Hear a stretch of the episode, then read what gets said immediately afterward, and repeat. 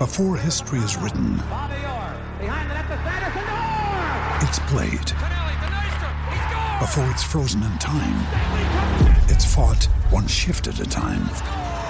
Before it's etched in silver, it's carved in ice. What happens next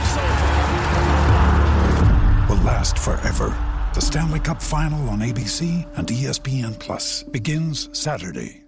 With threats to our nation waiting around every corner, adaptability is more important than ever. When conditions change without notice, quick strategic thinking is crucial. And with obstacles consistently impending, determination is essential in overcoming them. It's this willingness, decisiveness, and resilience that sets Marines apart. With our fighting spirit, we don't just fight battles, we win them. Marines are the constant our nation counts on to fight the unknown. And through adaptable problem solving, we do just that.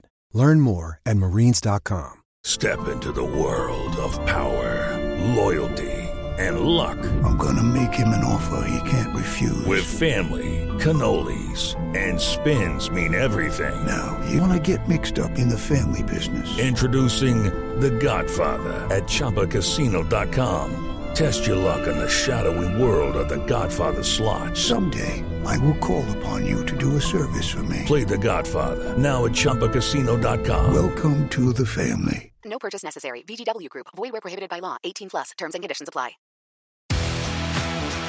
Hello there, my name is Miles Jupp, and I'm just interrupting you as you listen to whatever it is that you actually want to listen to to tell you about the second series of Middle Please Umpire. Middle Please Umpire is a podcast that I, Miles Jupp, if you weren't concentrating when I first introduced myself only moments ago, that's not a criticism, your thoughts are your own and you must focus them wheresoever you yourself choose, host with Mark Wood, the 95 mile an hour bowling, England playing World Cup winning Northumberland hailing cricket lunatic Mark Wood. It's another series of episodes of the two of us talking about cricket and indeed any other stuff that springs to mind, both with each other and also with a succession of frankly illustrious guests.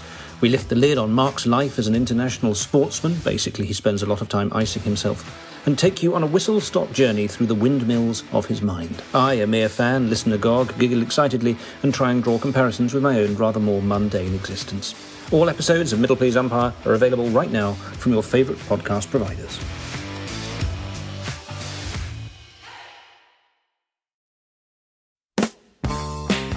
Hello and welcome to Stop Hammer Time, and it's a back to it's a nostalgic uh, Stop Hammer Time, going back to the time when we would effortlessly lose two games in a row and then talk about it on the podcast. And uh, here to go back to a, a more innocent uh, time are, uh, as always, Jim Grant. Hello, Good Jim. evening. Everything all right? Yeah, very good. Yeah, it's much better, isn't it? Losing and, and you know, it's much. It, it's I'm back in my comfort zone now. Comfortingly familiar. Yeah, yeah, Yeah. absolutely. Yes, yes. Also joining us this week, it's uh, one of our favourite guests. It is it is journalist, uh, a broadcaster, podcaster, author, presenter, Sam Delaney. Hello, everyone. Uh, I always forget to mention you say podcasts, but I do do a West Ham podcast called You Irons. Which that's right. Yes, yes, yes. I, I, I feel like I should mention because you know you your audience is West Ham fans. yes, This, this is an excellent West Ham podcast that it is. I feel I've been part of the Stop Hammer Time family from very early stage. Yeah. But you, but there, you, if you ever think, if you've listened to this week's Stop Hammer Time and you're sort of like, I still am hungry for more West Ham content in my ears, then give you Irons a, a go. That's you as in the letter U. Yes, the letter U Irons. It's for it's done by it, it, I'm in the employ of the Athletic, which Yes. is the you know, uh, fo- well, football website. Simple as that, really. And you do it with another guy, Roshan. Roshane, Roshane Thomas, who is their West Ham correspondent. Right. So right. he's he's got a brilliant job, young Roshane. He's a really good journalist, and his job is just full time, only writing about West Ham. right. Full time job, and it's like that's how they work it at the Athletic. They have a different the individual full time correspondent for every club, which means that you get, you know, dedicated. If you subscribe, you get dedicated content emailed to you every day, just about your team. So they must be furious that that Super League didn't happen because then they'd only have to do 12. They'd only have Well, do 12 of th- them. the thing is, I only like West Ham related stuff. Like I've just I don't really care about any other football anymore. I'm sure you, guys feel the same, but it's just other football is boring to me, and I can only. It used to be good football. Uh, it might be that I've got older, or maybe just the game really does stink for reasons that we'll probably get into because it's quite a pertinent moment. But the game just stinks, doesn't it? And but watching West Ham is enjoyable, especially this season. But um, I, that's why I quite like the Athletic because uh, you know I'm not I don't I, when I was when I was a younger man I used to devour the football pages of the newspapers every day. I loved it all. Now I couldn't give a toss, I, and I feel that's more common. I feel that a lot of people feel that way about just they're just into their own club and that's it. Do you think that's, true? I wonder. I, yeah. I, I don't know. I mean, that's just Yeah. anecdotally. When I say this to people, people say, "Oh, I'm the same, mate." I'm not. Don't really.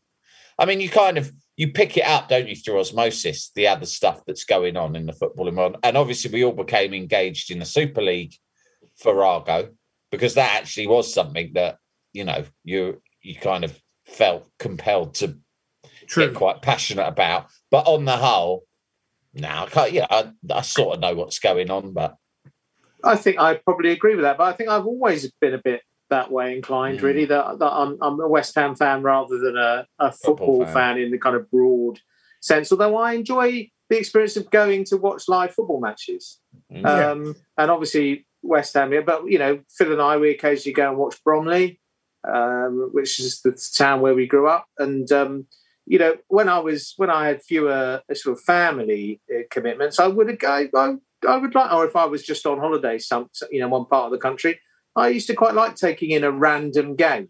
Yeah, yeah, yeah. I used to Um, like that as well. I used to go. Well, when I lived in Leyton, Jim, we used to go and watch Yeah, Leyton used Orient quite a lot Orient, because uh, yeah. Bob Mills, who at the time was a friend of mine on from the comedy scene, uh, in fact, I, th- I don't think we knew he went until we sort of bumped into him, and uh, and then uh, sometimes I go with you, sometimes I go with Millsy, and uh, and because I could just walk to the game, and also it was like six quid to get in in it's sort of that 1989 to 1993.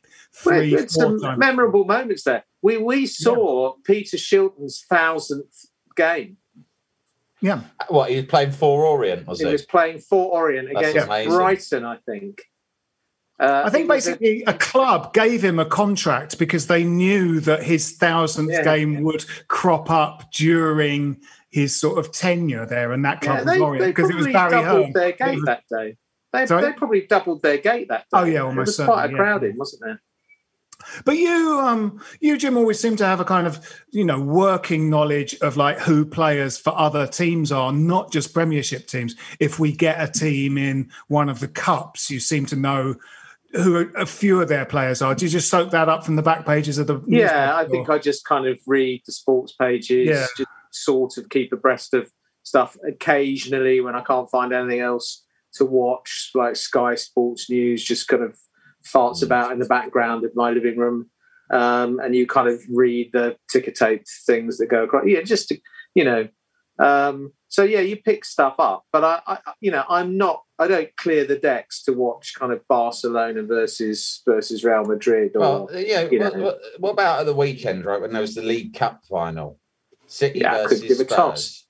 But yeah, of course, I didn't watch it. I No. could have guessed you wouldn't have watched it. No one, Oh, no one really watched it. I'd be surprised. I wouldn't be surprised if some Spurs and City fans couldn't be bothered. But I remember when I was a kid, the Milk Cup final, as it was. yeah, yeah, called, yeah. big deal.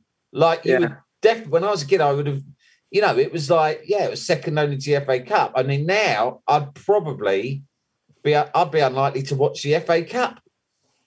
yeah. No, I don't anymore. It's been, I mean, it's been real. Phil was talking the other week about the excitement of FA Cup Day when you were a kid, getting Yeah. up in the morning and the, Mm. you know, following them at the team hotels and then cup final, it's a knockout and uh, all the kind of paraph- It was like a, uh, a real red letter day in, in the year. You look forward to it, you know. Oh, it was like it, It was, was an second- event. FA Cup final day was genuinely, genuinely second only to Christmas Day yeah, Yeah, I yeah.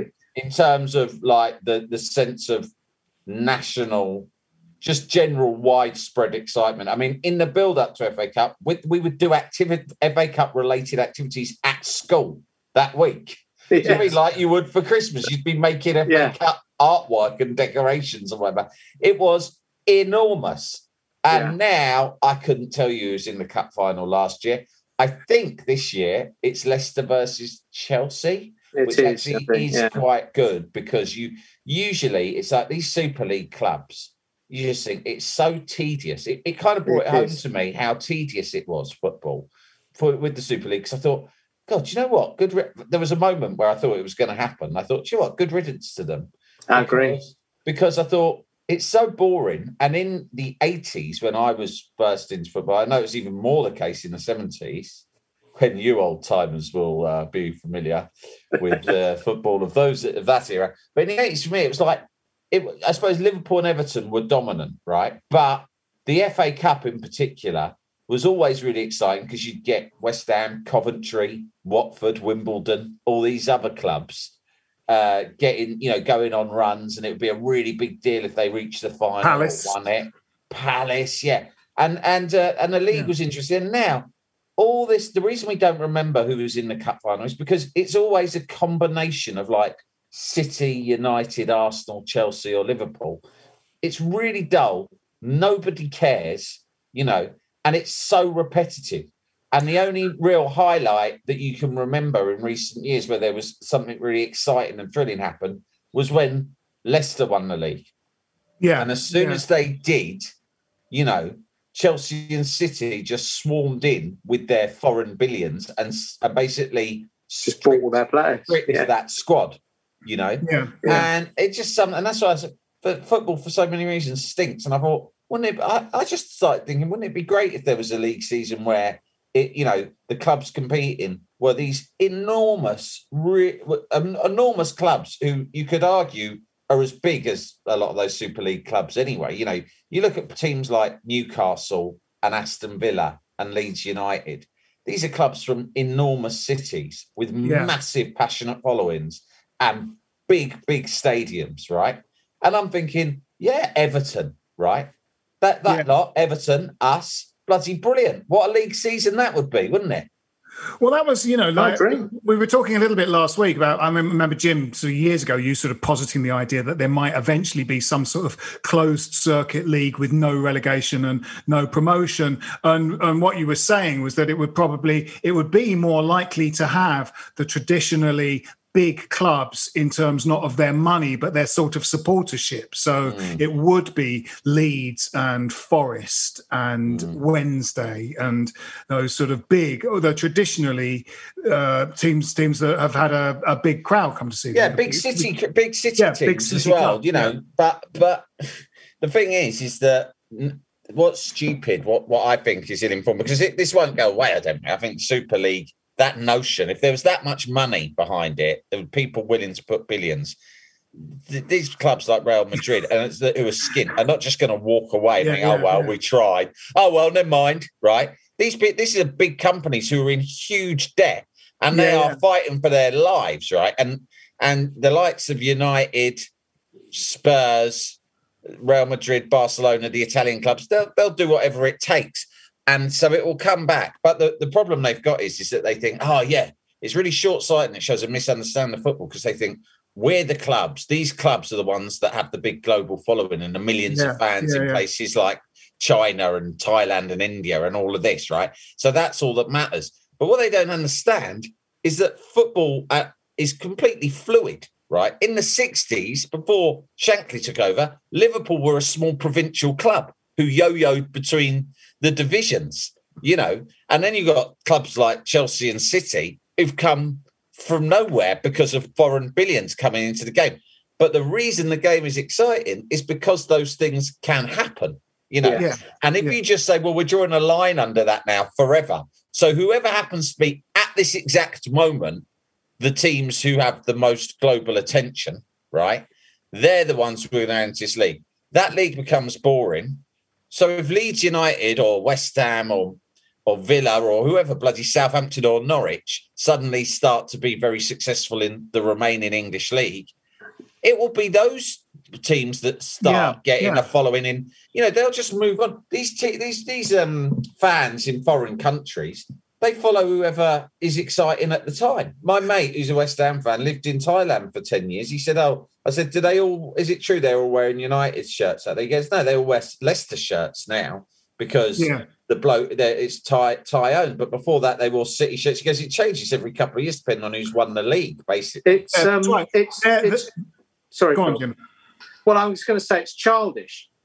I Mm. mean, that's what kids do. I mean, you know, kids support because they don't like be- having the piss taken out of them by their mates for supporting a shit team. They support the successful. team. So, like, there are loads of people of our generation, Phil, who are Leeds United fans, aren't there? Mm. Yeah, You yeah. know, And, but and they my have got no generation, they're all Liverpool Leeds fans. At yeah. all, or Liverpool. So, so Um, many but- kids of but- my age but- support Liverpool, yeah. but they've stuck with it. You know, so I've got a very good friend who's a Leeds fan from the 1973 Cup final when everybody wanted Sunderland to win, and he perversely kind of, you know, said, "Well, in that case, I'm going to support Leeds." But he stayed with it, and of course, you know, he's been uh, following Leeds all through their shit times. But, um, Whereas, uh, you know, those Far Eastern fans, they're just permanent children in that. Yeah. in that Yeah. respect. But, Yeah, but, yeah. but and it's but it's you know the notion that uh, that European Super League is sort of predicated on that idea that um, it's um, you know young people. I've been to Kuala Lumpur for you know quite a few times, and on a Saturday night because it's, it's at ten o'clock on a Saturday night,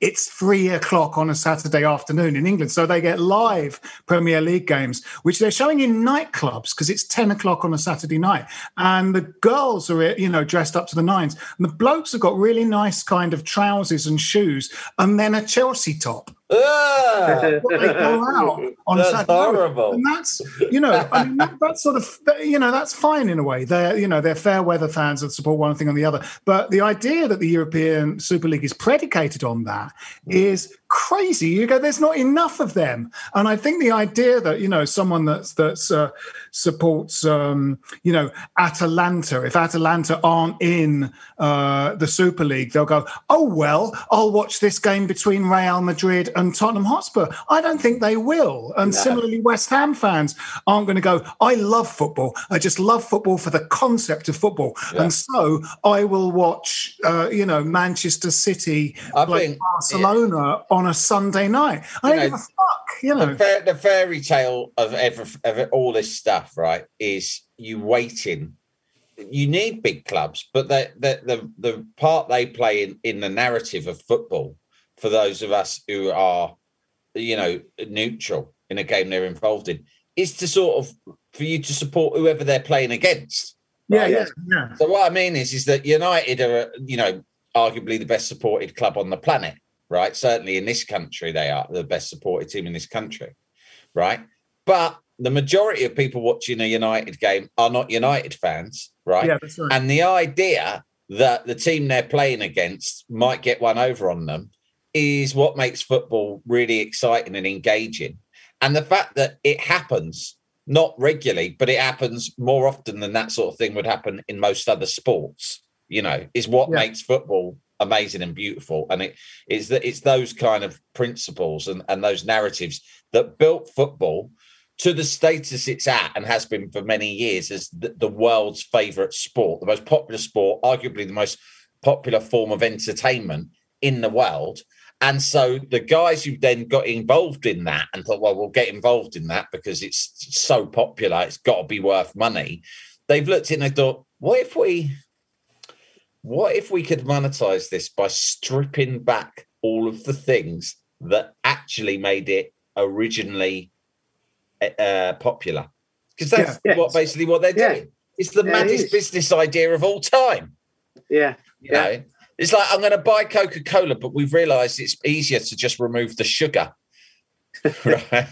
Well, we're gonna we're gonna take the sugar out of Coca Cola. I'm going to buy it for a billion pounds, then remove the sugar from it. People will still buy it because it looks the same.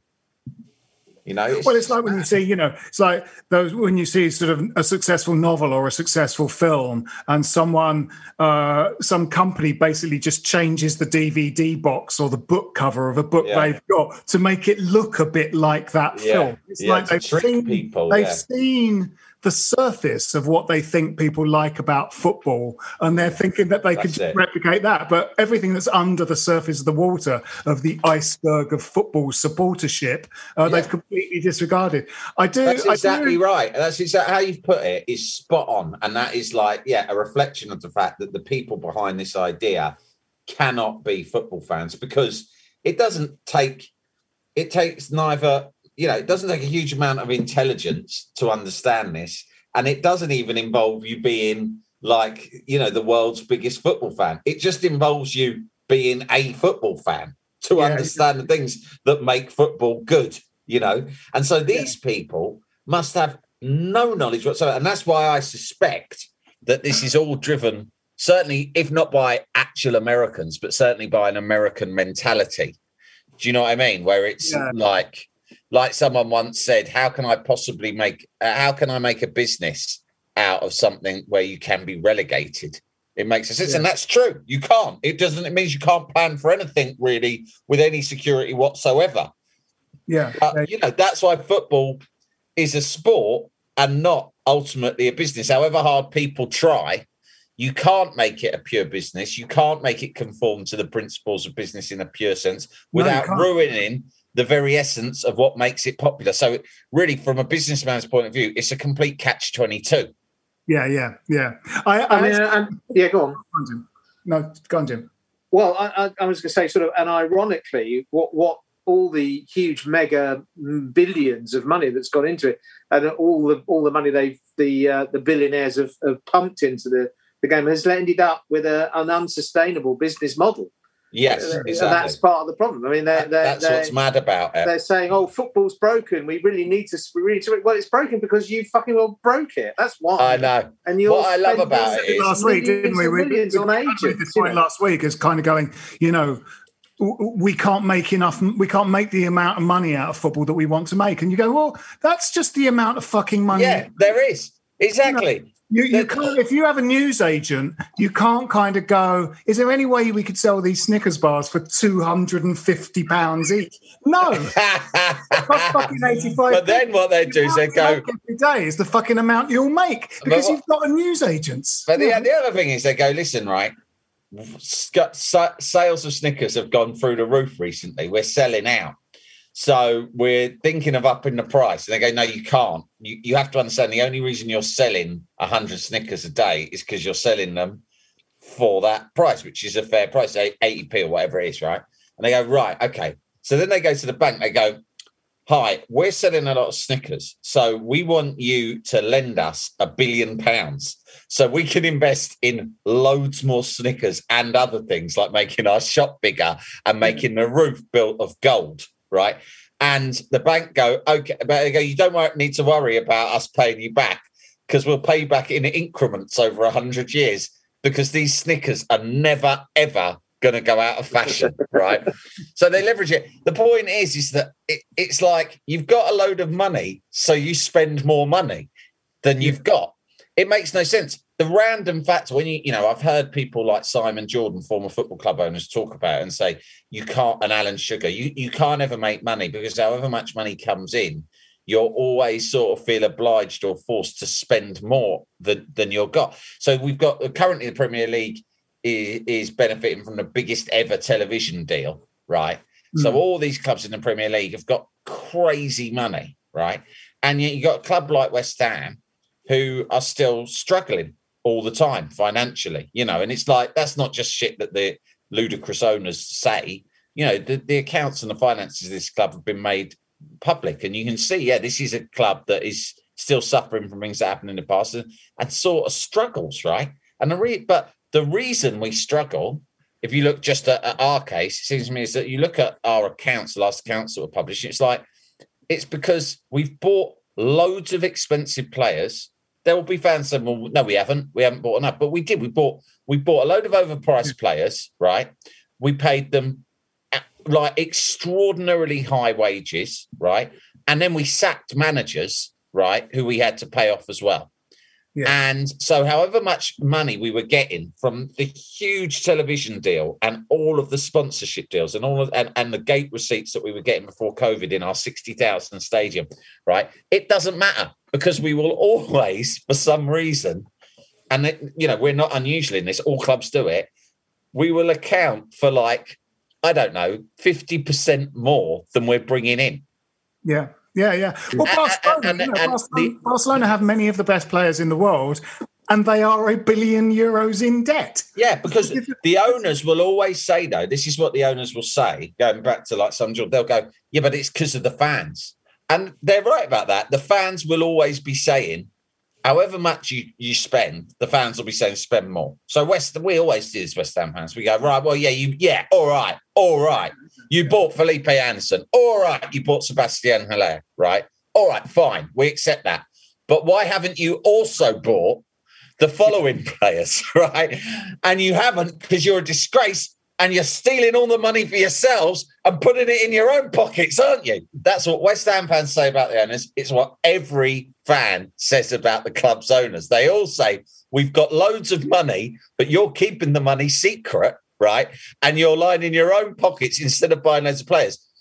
The truth is, and I'm not defending our owners who I think are awful, but the truth is they are spending all the money and more on Yeah, things like yeah. players and wages. And that's the stupid thing. And actually, what they should do to an extent is just fucking ignore fans a little bit more, right?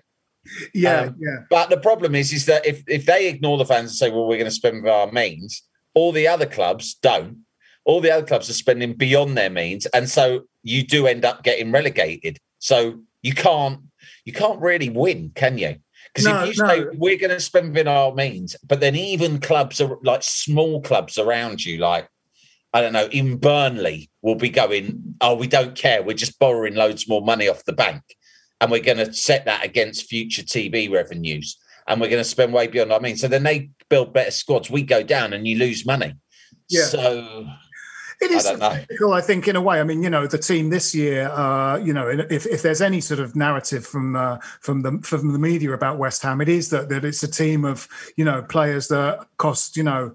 Um, you know 11 million or 7 million or Mm. 5 million instead of 45 50 million and Yeah. leicester when they won the division you know was sort of Yeah, similar yeah. story and so i mean people do see that in action but it's very it doesn't take them very long for for a team that you see as a rival buying some kind of desirable player from from the Italian league that became available and spending 47 million pounds on them and go why didn't we do that why didn't we do that you know and um, it is difficult it comes up it's sort of um going back to that it does I like I sort of in a in a funny way I really like that Real Madrid guy who he's a bit like Berlusconi I wonder if there is Florentino Perez, yeah. yeah. Basically you know, all Yeah. of all of the all of the kind of owners of the you know the six Premier League clubs at least made this kind of um, uh, uh, made a token nod to apologising to them, even though they didn't mean that. mealy mouthed apology.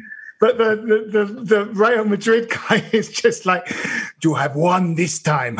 you have won this time. when you least expect it, Yeah, yeah. the European Super League will strike. when, you when- sleep, when you sleep in your bed at night. Yes, what is that shadow moving in? Did you hear the sound? It's coming from inside the room. It's the European Super League. Uh, it's watching you. You're not. It Who watch is your children and your wife. From school? It's very interesting that the uh, European wait. Super League sounds like Luis Boa Morte. yes, yes. He'll turn out to be behind it, you know. Um, As I've yeah, suspected him all along. yeah, yeah. He is saying though, isn't he, that they're they've all signed binding contracts. So Yeah, I yeah. wonder if they are Yeah. about to kind of Yeah, they, they, fall they- out they- with each other. doubling down on it, going, horrendous it's not wrong. sign legal scrap. all right. Maybe I'm an idiot, right? But they're all. The, the, the, it was said, it was reported that they'd all were going to be given a what was it, three hundred million golden handshake signing on fee, right? Yeah. So obviously, obviously, right? Anyone who has ever run any sort of business or just been a freelancer like you and I are, Phil, right? Mhm. You get it. You think, fucking hell, what? You want me to join this new job, and you're going to give me 300 million quid just to sign. And then that's before the actual real money starts flowing in. It's fucking difficult to say no to that if you are Tottenham Hotspur or Manchester United, right? And you are you are saddled up to the bollocks with debt, right? Spurs with all that stadium debt and not going to qualify for the Champions League this year, you know, and all that sort of stuff. You're fucking hell, I just can't be bothered thinking about anything other than just saying yes and getting my hands on that money. Now, Yeah. who's putting that money up? I assume, but I might be stupid, that this is a conglomerate of, you know, billion pounds. JP Morgan, wasn't it? They're sort of going to be underwritten by JP So- Morgan. He's one of exactly. So, uh, and for them, for these sorts of huge finance finance companies, right, who invest in stuff like this non-stop all around the world in all sorts of mad tech ideas, right? If someone says we just need a billion quid to launch this thing, it's and they go, what is it? What industry? Sports? Hmm, don't know. What sport? Soccer. Oh yeah, that's pretty big, isn't it? Yeah, we think it's got a global audience of a billion, you know, really highly engaged fans. Oh, okay, that's quite cheap. Yeah, we'll give you the money for that, no problem. Right? It's not a big deal. And um, because they throw money like this, these investment companies around all the time. And Yeah. then they get a phone call saying, no, um, all of the CEOs who signed that contract are backing out. Why? Because their customers express some like concern about it. These these investment people are like, fuck that. There's legal contracts here. We will put you out of business. We will take you to court. We are richer than you. We got better lawyers than you. We'll take you to court and put you out of business, mate. You've signed up to this. I Yeah. reckon they've all got together and gone, listen, lads, we're going to have to lie low. Obviously, we can't walk out on this. So just all issue statements saying we're not going to do it. Lie low, regroup, think of a better, better PR strategy than the one that we used last week, which was the worst PR disaster of all time. And I say that I actually know the woman who ran it, and she is very clever indeed. And I don't think it was her fault by any means. I think you know you can't really run a PR campaign that easily for a product that bad no, that it's been thrown together with so, so little thought. But um, I think that they're going to regroup and think of some tweaks that they can make and some learnings they can take out of people's responses. And maybe I w- I wouldn't be surprised if what they did was I noticed Flores spoke a lot about how ultimately we were doing this to try and give more money back into the game. Right? A bit fucking vague. It was the second funniest thing he said after his expl- his initial explanation being, "Well, the problem we've got is, see, problem we got is that no one likes football anymore." yeah, yeah. It- I'm, I'm telling you, I'm telling you, might not know this, right? But I'm doing this out of the goodness of my heart. Oh, I'd love to just carry on with football as is. The problem is everyone hates it. Literally, no one's watching football. That's Yeah. why we've had to rethink it, right? So you, you should be thanking us. And you're there Yeah. going, what? no one likes it. The kids aren't watching it, mate. Trust me. Yes, they fucking are. Everyone's watching football, you nutter. It's the most popular thing in the whole world. Um, but he's he's gonna regroup, isn't he, and think we're gonna come back with something else. And I wouldn't be surprised if one of those things might be we're gonna do it, but in order to compensate, we're gonna chuck every season a billion quid or whatever, you know, at the at the leagues we leave behind. Do you see what I mean? Yeah, yeah, yeah. So the, so Uh, the so the Premier League by letting them that so if you let those six teams stay in the Premier League as well as playing the Super League, which is what they're playing, the Super League will redistribute some of its riches back to the Premier League, and they go right every year. We're basically loaning clubs off of you to play in our tournament, and we will pay you a loan fee of a billion pounds. And the Premier League, you know, money talks to all of these uh, organisations. They go, yeah, we will take that, and they'd have to do the same with Serie A and La Liga and all the rest of it, won't they? Yeah, yeah, yeah, yeah. that that's why there has to be the you know with these reviews and you know the, the, the way in which the story's gone and and the there has to be teeth in in any kind of government review and there's got to be now's an opportunity to write into law but either either the the rules of the the league itself or um you know in in in statute law um uh mechanisms that will stop them uh, from from doing this. And I think that's the way to punish them. Really, is to is to say, right, you you you you've you've wanted to destroy our league. uh, we're now going to make you sign up to rules that mean uh, you simply can't do that again. Um, uh, and if we don't do that, then you're right. I think it will come back. I mean, uh, you know, um, but it's an opportunity. There's an opportunity for the rest of football to kind of, uh, you know, claim back some territory. I, I, I mean, football really, and I can't see how it happened. But the best thing for football would be to just take their, its foot off the gas. That you know, it, not to get philosophical, but the old problem with the world is that there is an obsession with growth for growth's sake. Yes. The way that Yeah. every country judges Yeah. itself on its yearly growth in GDP. Why? Do you know what I mean? Everything has to grow, and, and it, we as individuals all become can all too easily become preoccupied with that stuff. Where you think, "What did I do this year? Did I do better than last year, or whatever?" Accumulate. You know, everyone gets sucked into that into one degree or another, some more than others, and it's just like that's what's fucking just ruins everything. Is it? yeah, well, it's a it- huge sort of societal thing, isn't it? There's it a sort of, you know, it's an the, um, irrational preoccupation with growth, and football should think football doesn't need to keep getting bigger in order to still be good. In fact, it would probably improve if it just took its foot off the gas and stopped feeling like everything had to be so bombastic and every squad needed to get five new players on extra wages on, on bigger and bigger wages every single year. And everyone had to move into a bigger state why did tottenham have to get i mean i look at now i thought the move to london stadium was good. I backed it. Now i regret it. And part of it is the part of my support as well i mean we're never going to grow unless we move to a bigger stadium mm, mm. now I think, and I had some mates who who said this to me at the time, and I don't know, I probably thought, oh, they're so naive about business, right, or something like that. Like, well, why do you why do we need to grow? And then it's like, well, if we don't grow, then we can't compete with the other clubs who are as big. It's like, it, don't worry about all that. We don't. You don't have to just keep shooting for the moon the whole time.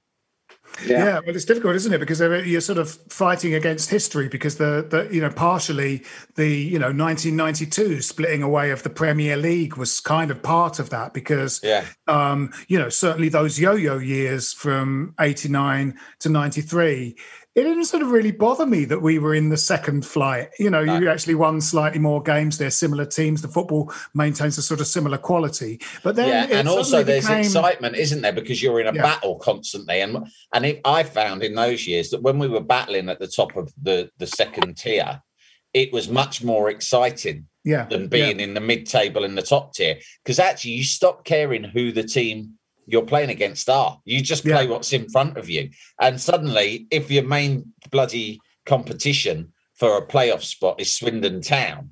Then playing Swindon Town feels every bit as exciting as playing Manchester United. Yeah, yeah. You know what I mean? Everything's relative in football. Yeah, yeah, yes. Uh, no, it's interesting. Um, we should probably talk about um, uh, West We Ham actually United. agreed before the podcast that the Super League was not worth talking about because everything had been said. Yes, But yeah, it's quite it's strangely addictive. yeah, yeah. Um, yes, I mean, there's, you know, there's more to say in a way. Maybe we'll Yeah, talk about the game and then Yeah, we'll say a bit more because Yeah, I've sort of got things I now want to say. Anyway, so we played Chelsea at the weekend.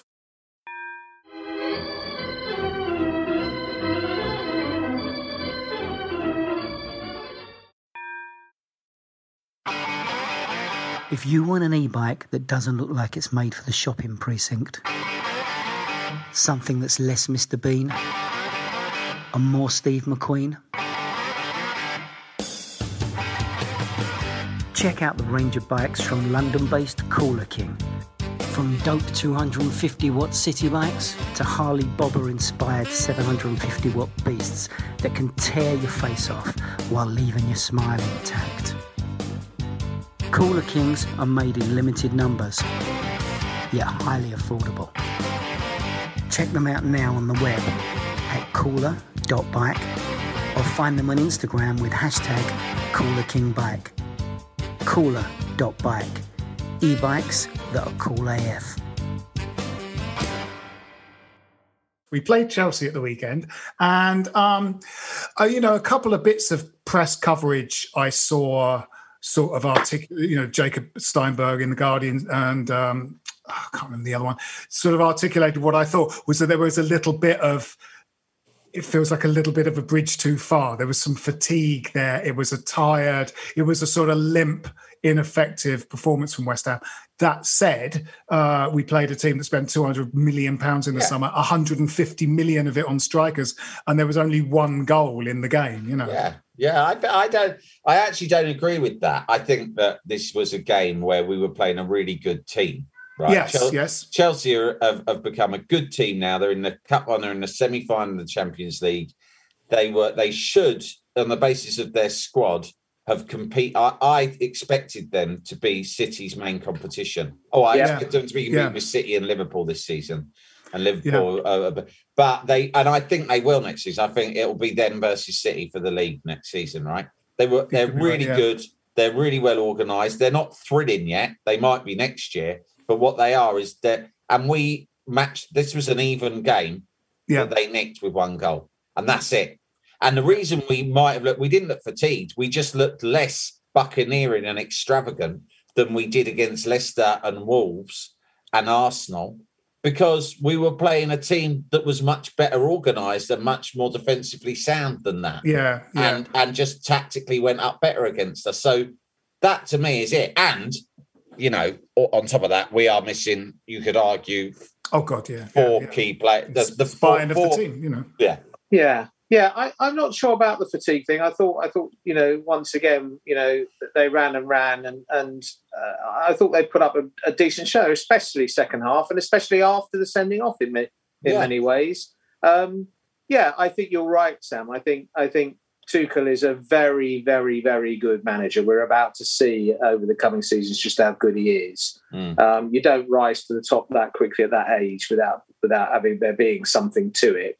And they gained man. It was absolute a game man. They got that goal actually against the run of play when they scored. the Absolutely. goal, although they'd started well. as they pointed getting out on the that commentary, I thought Chris Coleman, uh, uh, who I noticed on social media, divided opinion. No breath of fresh air. I thought. But I thought of- he was good, and I thought he Yeah. was very positive about West Ham throughout. So maybe that's why I thought he was good. He, he, he said he, he's you know he was really praising us, and then they went one and he said quite rightly that was against the run of play, Yeah. and it was it felt a bit like a sucker punch goal. It was just one of those goals where it was like bang bang bang. How did that happen?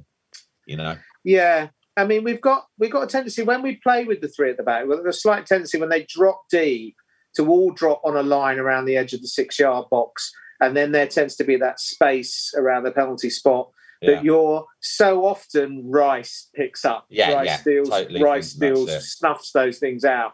Um, and Soucek almost got to it, didn't he? You know, bless him. Yeah, There was a Uh, strange yeah. hesitation between him Yeah. and Balbuena.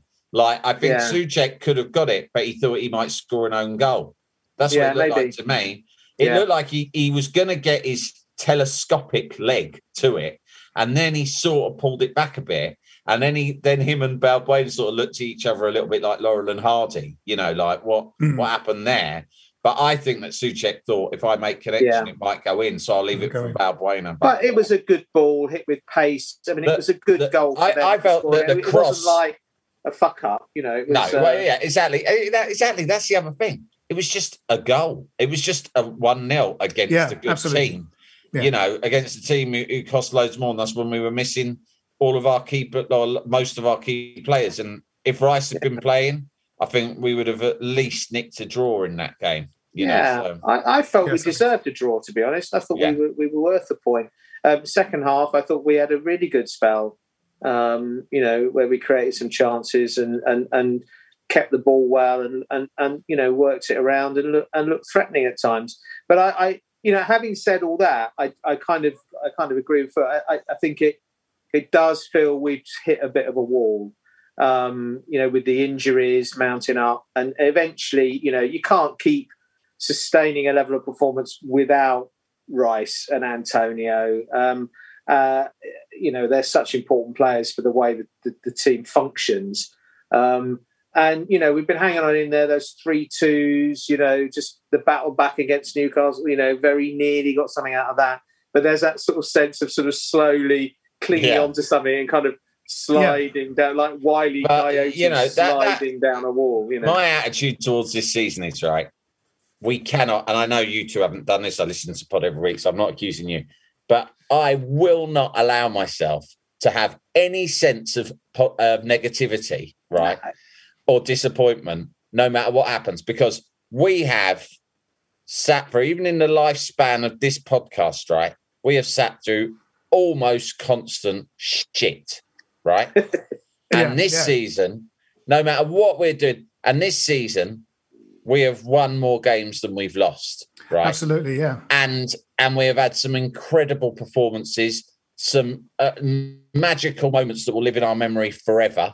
You know, certain moments like Lingard's, so many of Lingard's goals. I mean, you know, obviously Lanzini against Spurs. all of these Spurs things. comeback, It, yeah. it doesn't matter what happens in these last five games. It matters for Chelsea and it matters for Liverpool because these are clubs who plan build everything around an expectation to finish in that top four, and to not do so is a bloody disaster. For us, we're expecting a relegation battle. This season began with everyone going mental over the fact that we'd sold Grady Diangana, a player who Yeah. hadn't even played for us for over a year.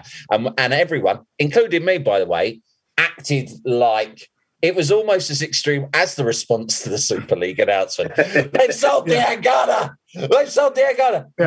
Now it's like, oh yeah, remember Grady Diangana? Do you remember when we thought A lot of people remember where they were when they heard like- that was Grady like- Diangana was going to be It- sold. Everyone reacted like JFK had been shot or Diana had died all over, Yeah. all at once. Yeah, Imagine if it all happened on the same day, right? Um, yeah, that Grady Diangana's mum's house had uh, 150,000 bouquets of flowers lent up against the gates. it's like we were like, and burst into tears. it was peak West Ham. It was peak West Ham in terms of our tendency, and I do include myself. So I'm not, you know, because I was furious about it. And you're going, ah, we gotta, our club's dead. We gotta get them out of this club. You have murdered our club. Yeah. You have you have murdered the ghost of Bobby Moore, right? What? What? By selling Grady Diangana to West Bromwich Albion for 18 million pounds. This club is over. I'm tearing up the season ticket, right? Everyone's going fucking bananas, batshit mental, right? And now there are five games to go. We are fifth, right? And we are three points off the Champions League. And just that, I'm happy to celebrate now. And if we lose our Yeah. last five, I refuse to have sat through the shit we've sat through and then still be a moaning dickhead uh, after the season we've had. Because Yeah, yeah. my, my attitude is if you're a West Ham fan and you're not, and you're anything other than totally delighted at the moment, Yeah. then you know you you should really consider switching teams because I will tell you now it might and it might be a bleak thing to say but it might not get better than this certainly not for Yeah. when it happens because once a decade we have a good season worryingly we we've had if that Two. pattern continues right We won't have one next decade. Well no we've, this is 2021 so we've gone too early we've oh, got yeah. nine, yeah, we've got nine- Yeah, sorry. We've yeah, got yeah. nine fucking years now to, to wait, right? Because I do my teca- decades like in tax decades. So oh, from, right, okay, so from 2005 to 15. yeah, of course, I forgot you did that. Yeah, did, but the but you know, like in the eighties we had eighty six, right? Yeah. Uh, in in the nineties we had this, I think one season under Redknapp where we finished fifth, Yeah, Right. 97, 98. and, and then we had then we Oh, had 98, 99. then in the noughties we had uh, the season we got to the cup final, and then in the twenty tens we had the Payet season, right? Yep. And when you have these seasons, because I've been there for all of them, you go, well, this is just the beginning, lads. Wait until you see in the summer when we sign some new additions and build on these foundations to make ourselves even better. Yeah. But yeah. unfortunately, it doesn't always happen that way. So you might as well fucking relish this now because you could be waiting another 10, 15 years for it to happen again. A couple of weeks ago, you know, I, I sort of said that when, when we were getting into, uh, and in fact, Mark Noble made a good point when he, a microphone was thrust into his face. He sort of said, you know, we're in a really good position now. And when we get into single figures, number of games left, I hope that we're in a position where we can sort of play with a bit of freedom and stuff. What mm. unfortunately has happened is that injuries have occurred at Yeah. exactly that Yeah. point. So it's Yeah. difficult. And and but but also, you know, a couple of weeks into you know, probably at the at the time we were getting into kind of eight games left. I just thought I want to beat the 2016 point total. That's all I mm. want, and that would all we've we've we've only got to get eight more points to do that. And if we do that, that'd be great. It's not that I don't want something better than that, obviously. You Yeah, hate yeah. this club, Phil. You Yeah, hate yeah, like, yeah, on social media, you say people sort of saying, "I would settle for blah blah blah blah blah," and people go, "You monster! This you is it. despise This is exactly the sort of attitude that's held this club back. Right? Like, well, no, because my attitude right has no bearing whatsoever yeah, yeah, yeah. on the outcomes of this team. Unfortunately, I wish it did because I wish that you know I had control of the team, right? Yeah. But what I say on Twitter or on a podcast has no bearing. It's just my own personal opinion, right? Yeah, My personal yeah. opinion is you. You really, I will be fucking delighted. I mean, we could lose the last five games, right? Or we could win all five of them.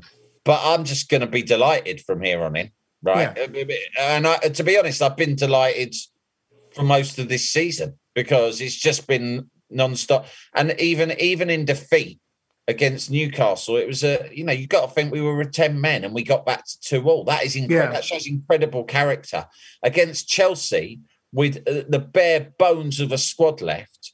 You know, with a, a our reserve right back playing left wing back, right? Yeah. uh, all of these things stacked against us. You know, two of our first choice centre backs out, the, the, our only centre forward injured, our captain I- and I- best I- player injured. I totally agree. There were things about that. I didn't come away that gutted from that Chelsea game because No, there were things about that that Chelsea game that was so different from just about every other West Ham Chelsea game you've watched in the last you know decade Yeah. or two. Was Oh, well, we- we had went toe a to lot toe of the them. We felt football. equal. We felt equal. Yeah, they were sitting back defending, and we were trying to break them down. yeah. When has that Yeah. ever happened? You know, in living memory, in a Big West clubs Ham are treating us game. with respect. When we play Everton, which is the when you look at our remaining fixtures, massive is, game. That is. is the one that we most is the the one that you're going to worry about a bit more, right? Yeah. Then, uh, Everton, we've already beaten them at Goodison, and Everton will be really. It will be tough because they might defend against us, and, and generally speaking, we're we're better against teams who come at us. Yeah. Well, I think that's that's the difficulty of the remaining fixtures is that is that we've got to find ways of breaking uh, teams down. Teams also one or two, you know, Burnley are coming off the back of a very good result, Mm. um, and you know traditionally bully us at the back. You know, Wood and and um, Barnes and whatnot. They, You know, they Mhm. they they they're physical and they they tend to you know uh, bully us a bit. Um, Brighton, we we really struggle with their a They're bit our of a bogey bogey team, team. Yeah, yeah, aren't yeah. They? Um, Well, I th- I think, you know, easy I- I- games. Let me- I let think me- you know the the uh, both Steve Bruce and uh, Tuchel had obviously seen the three previous games where we'd scored three in the first half hour and Yeah. set out to contain us Yeah, so that that didn't happen again. So when you go when you reach a kind of half hour into the game point, a third of the way through the match, and you haven't scored, it becomes a different game than the ones Yeah. we were used to, where we flew out the blocks. And uh, we, you know, we have to, you know, learn how to deal with that, and whether that's just keeping to the game plan and sticking on being patient. Um, again, sort of having Rice missing uh, doesn't help with that. Uh, There were times because I- Newcastle sat deep. We were not sort of swift enough with movement with the ball. Yeah, yeah. I mean, Rice is great at launching counter attacks. He moves it Yeah. quickly, and that's when we're good. And but what we are, our attacking threat comes from being explosive. Yeah. Right, we've got those explosive players like Lingard and Bowen, and when everyone's fit, Antonio up front, it's such a handful, and that's why we break out defense. And and and Rice and Soucek are able to look up and play first time balls out. We know Noble loves if he, he prefers to take between 18 and 30 touches before Yes. releasing the ball. Yes. That's just what he enjoys, right? Yeah, And so you don't have that, and you don't have that explosiveness. And if and if teams sit really deep, or you know, just it's it's hard because they what they've done is they've stemmed that flow. If the ball reaches Bowen, uh, yeah, Bowen or um, Lingard on the break, and they're in space, they can both run like. 80 yards in a couple of seconds. Do you know what I mean? They're just Yeah, they yeah. just bomb, and then suddenly you are they're- we're in a goal scoring opportunity. That is why I believe, and I've always had a funny feeling that Benrahma, who was the big story um, in, at the beginning of the season, and we all thought he was going to be the savior, and then it turns out he's a bit of a cameo, and we talked about him before. And like, you know, do you Mm. rate him? Do you not rate him? And he's gone very off the scene over the last few weeks, right? Very off the scene. Like Yeah. Moyes has made his mind up. No, Fornals. It's going to be Fornals, and and um, and Benrahma must be thinking, God, even with the injuries, I'm still not. I'm still only getting cameo roles. But I've always had a feeling that Benrahma will play a big role in this Me- running. Right, he will Yeah. get. And, and Jim, you said this a couple of weeks ago. And if we're I playing, so, yeah. if we're playing teams who are going to sit deep, right, and are hard to break down, you need that one player who's going to just be able to pull something outrageous out, right? And I think we've got two players who can do that because even Lingard, who I think's wonderful, he's not a player. What he does is he'll accelerate past people. But you know when they're sitting deep and you can't do that, you need some of a trick, and that is Benrahma and Masuaku are the two players in our team who can do that, who can beat tight markers with tricks and skill. And I think Yeah. that Benrahma should start these next few games. I Yeah. don't know who in place of, but I think he should.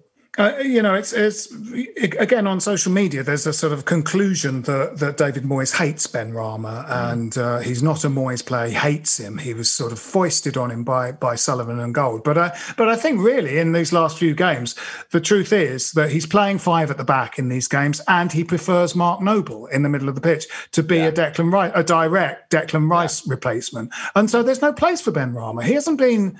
It's No. not, you know, I- I if you had, if you I- had if you had one spot in your team and you had you know Ronaldo and Messi and you picked one of them, it doesn't mean you hate the other one. And and I I I I, I agree. I I like what I've seen of Benrahma and.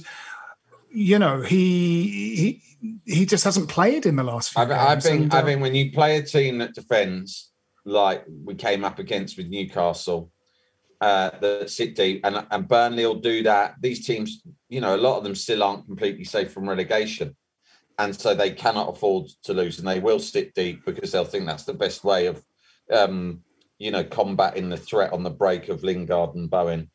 And Mm. I would say you should probably play Benrahma in place of Fornals. Much as I like Fornals, Fornals it was is kind of playing as a you know as a what an attack central attacking midfielder of, really. yeah, like a number ten, But- link but up Mo- man. Moyes loves him because he also works as well as attacks. Yeah. I think you just got to let Benrahma ro- roam free. We've seen him do it, uh, for instance, against Leeds, right? And Yeah, he was yeah, yeah. fantastic. Had a good- he's, had a game. couple, he's had a couple of games where he's been man of the match, and it usually comes against these slightly smaller sides, I think.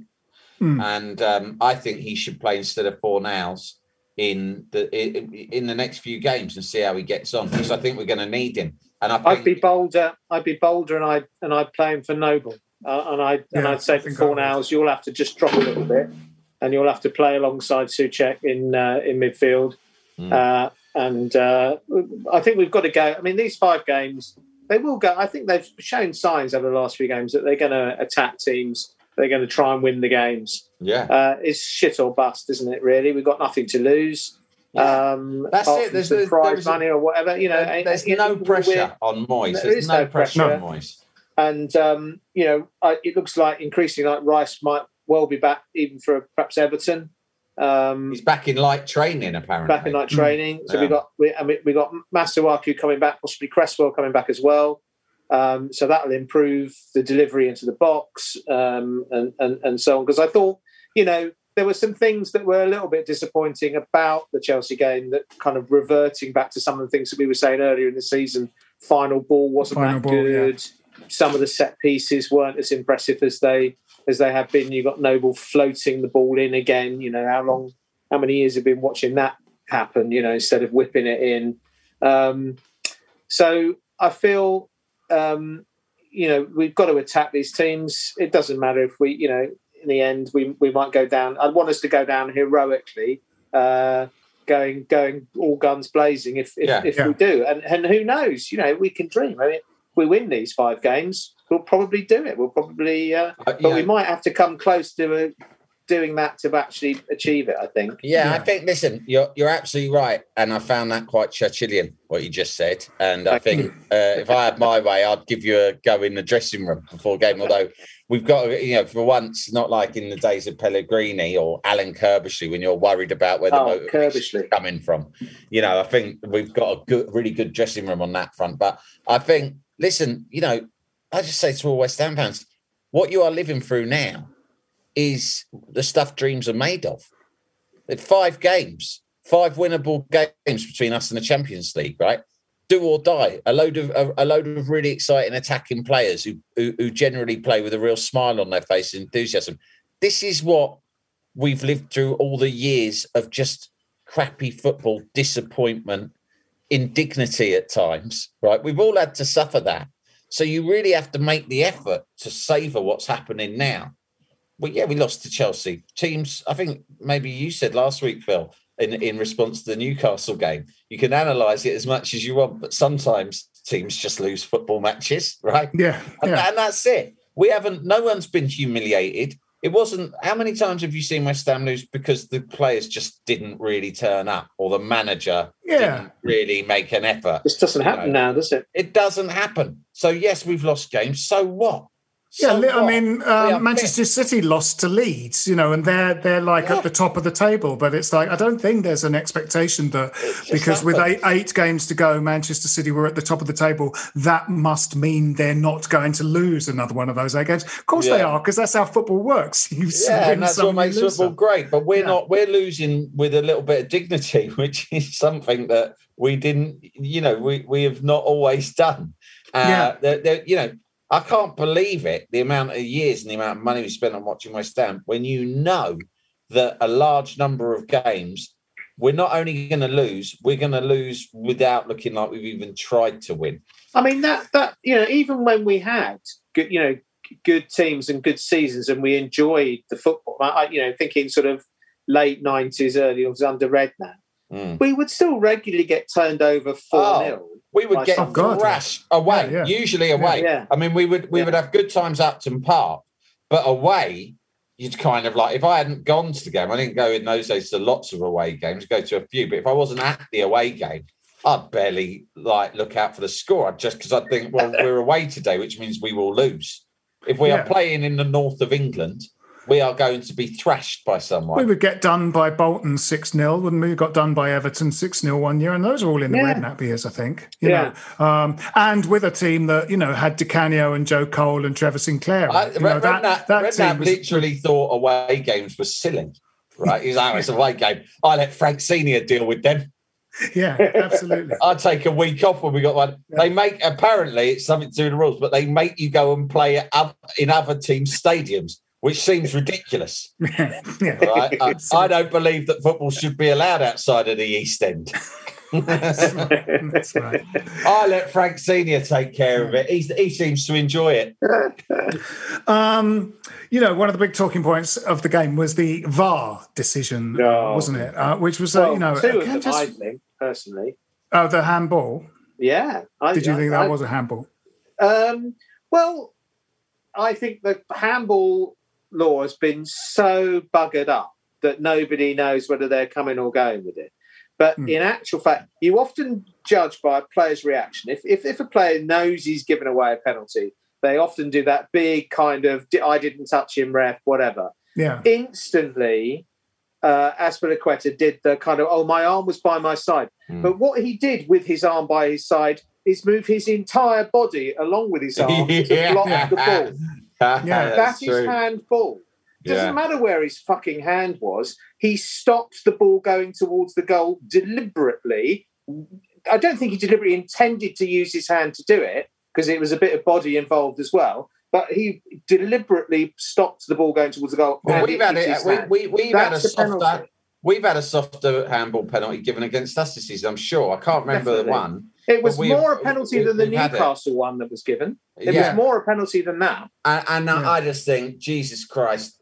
The thing is, I don't under, and I don't mean this facetiously. I don't really know the rules of football now. So when it when things like that happen and people get irate, I kind of don't get that irate because I think, well, it looks like a, I, I think it looks like a penalty to me. But I don't know what the rules are about handball. Well, they changed And- and- it. and- They've changed it during the season. Even they've Yeah, changed the handball law since we've been doing this stuff. like I don't I I don't get an irate I don't get irate with the referee, right?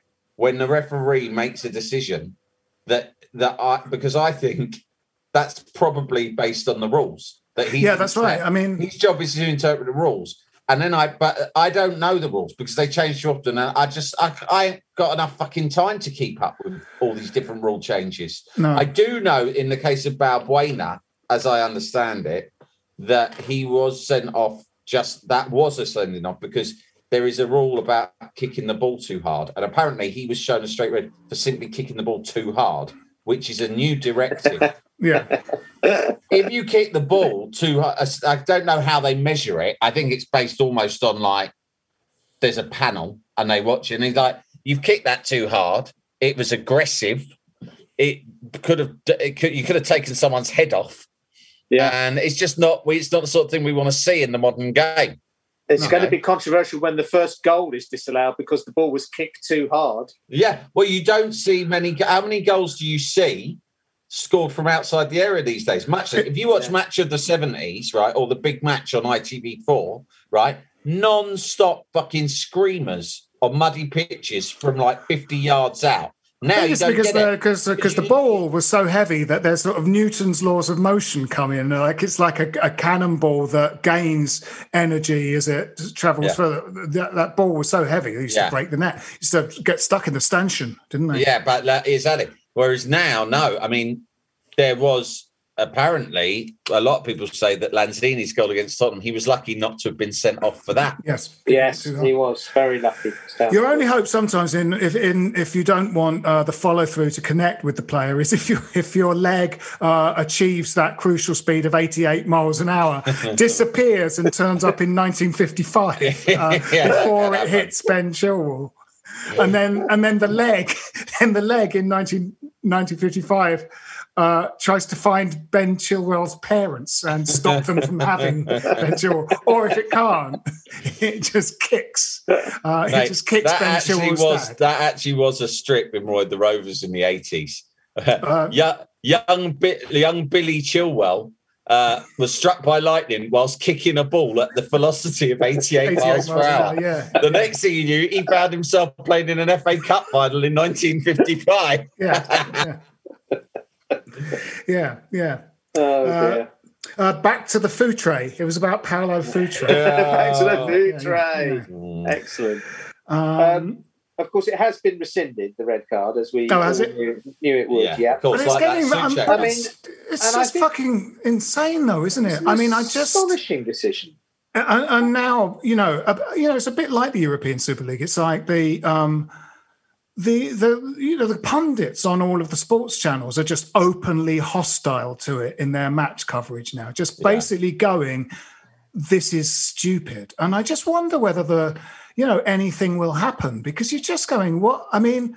What is? I'd like to go to Stockley Park and just see what you know, see what it's like. It's- they sort of probably portray it as like you know mission control in Houston in the NASA years, but it's Oh, it's men in probably white coats. yeah, it's probably you know, it's more like the place Jack Nicholson has to go to in One Flew Over the Cuckoo's Nest. Do you know what I mean? It yeah, must just exactly. be Or like you know, like when a James, ship of fucking fools. you you know, like um in Man with the Golden Gun, and uh, Scaramanga has his sort of volcano lair, and Yeah. everyone goes around in white coats and sort of golf buggies.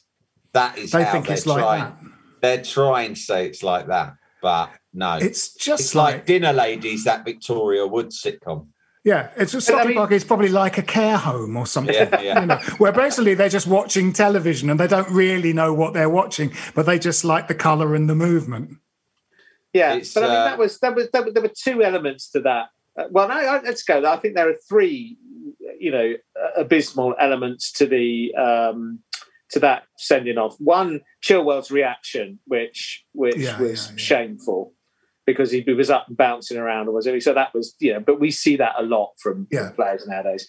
Second was the kind of time it took VAR, you know, slowing it down. You know, it should have just the referee hadn't given anything. He's kicked the ball and followed through. The bloke's run onto the end of his foot, and you know, it's not even a foul. Move on.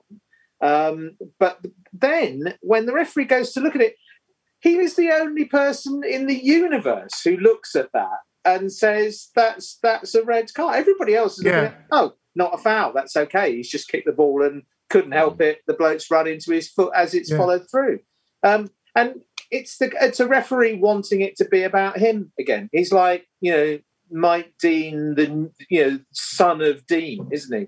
I, I, it's got to be about me. I've got I've, my ego.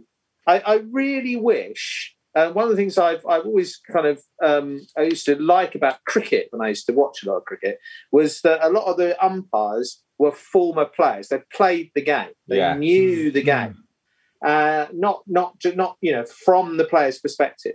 And I wish you know I wish we wrote in you know instead of fucking around with all this money and agents whatever. Why don't you when you set up the Premier League and you're going to go it's going to be the best league in the world? Why don't they set up a system where we, we're going to play pay referees really good money and we're going to get ex pros to come in and be referees because they understand ah, and know. I would love, I would love to see Graham Souness referee again. Like actually be out there on the pitch in the black uniform and everything, right? I'd fucking love that. It'd be amazing. I mean, genuinely, it would be really good. I mean, a lot of these referees, not being funny.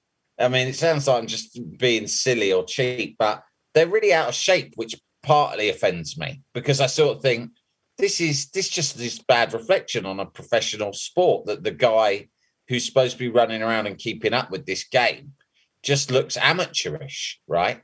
And that that that that that's poor.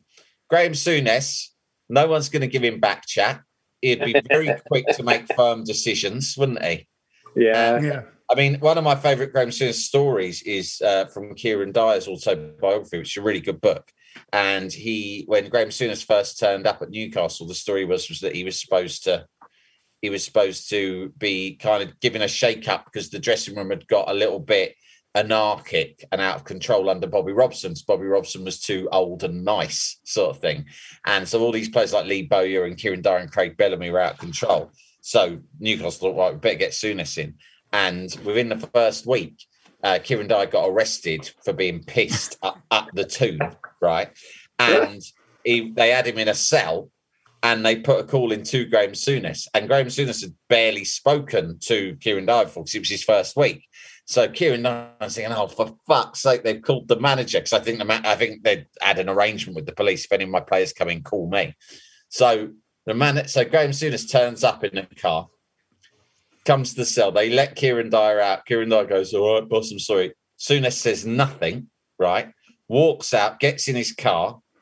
Kieran Dyer gets in the car next to him, drives in complete silence to Kieran Dyer's house. Kieran Dyer's just sat there thinking, "What the fuck's going on? Why isn't he saying anything? This is so weird. Oh my god, what's he going to do?" And sort of towards the end of the journey, he's thinking, maybe I've just got away with it. And they pull up outside his house, and he opens his door and goes, "Cheers, boss." And he goes, "All right." And he goes, "Oh," and Kieran. And he goes, "Yes, boss." And he turns around and he goes, "If you ever do anything like that again, I will beat you up." and it's the, he just said it very calmly and fixed him in the eye when he said it. And Dyer just goes in the butt, and I knew he meant it. There was no sort of like overblown kind of I will beat, I will break you, or I will grind you into ground. Just like if you do that again, I will beat you up. okay, understood. Because ultimately, no one wants to be beaten up, do they? And No. with that attitude, I think he would make a superb referee. Yeah, or like a sort of head boy at a school like Flashman. Yeah. It's like threatening to beat people up. Oh, you wouldn't want to be beaten up again, would you, Dyer? it would be it would be good if there was a sort of series of beatings at the end of every training session based on sort of miscreants from the But, squad. uh, Jim, at, the, at your school, is there an official school bully who wears a top hat and is allowed to beat the smaller children? Good lord, no, no, no, no, no. Are you sure? Uh, absolutely, yeah, yeah, yeah, yeah. Things have moved on. They It's really all done by um, WhatsApp these days, isn't it, Jim? oh, is there a school cyberbully? there is, there's always cyberbullying. Yeah, that, yeah, yeah, yeah. But there's no official, uh, But, well, if there is, nobody knows who it It's, is. it's not officially He hides behind and sponsored by a local business like they used to be in the old days, a local estate agents. 12 bullies have broken away and formed their own league of bullying. they just bully each other and no bully is relegated. An to being- elite bully league. Um, yes. Okay. Well, it's um, that's probably uh, that's probably it for Oh, this podcast. We've been going on for fucking covered, uh, ages. yeah, yeah. Uh, so uh, we've got Burnley, haven't we? Next Monday is that? Yeah. Monday. So we've got a good, good long rest uh, for our tiny squad of players to try and sort of get their breath back after the Yeah. Chelsea game. But um, uh, and maybe you know there might be one or two returning. Um, you know, hope so, uh, and possibly a slight shake up of the team. Um, we hope for that too. He does seem to. I mean, you know, he he obviously really trusts Noble in that in that role. And sometimes when the team plays a bit, you know, the the other team sort of uh, gives us space to push forward. He's actually all right protecting the back four. But I think I- when I we're finding it hard to break through. I think his, you know, the, the the sort of lack of speed and dynamism does hold us back a bit. You know, Yeah, yeah. But, But, you know, I, I think he's done a good job. he has, yeah, yeah. Considering he's had to come in. He's he's pretty Yeah. hard. He's done all right. He's never. You, you can't compare anyone to Rice, let alone No, someone no. who's Noble's age, because there's no one in the division who's as good as Rice. I don't think uh, in that position, but. He's come in and he's done a solid job, and and I, I would I think he'll continue, and but I would like to see Benrahma brought in. Yeah, And I think so too. I think it'll be a tough game, this, but of course it'll be tough. And of course they just thrashed Wolves, and it's never easy going away to Burnley. But what we can say, hand on heart, which we wouldn't have said in previous seasons when we had to face Burnley away, always tough game, is we are a better team than Burnley. Yeah, yeah. we are a better team than Burnley, and that's what we need to remember going into it. Is that of course they'll defend, of course they'll put everyone behind the ball and all that shit, but we are better than them, and we should win it. And that, Yeah. that's what Moyes should tell the players, you know. Absolutely. Predictions then, Jim.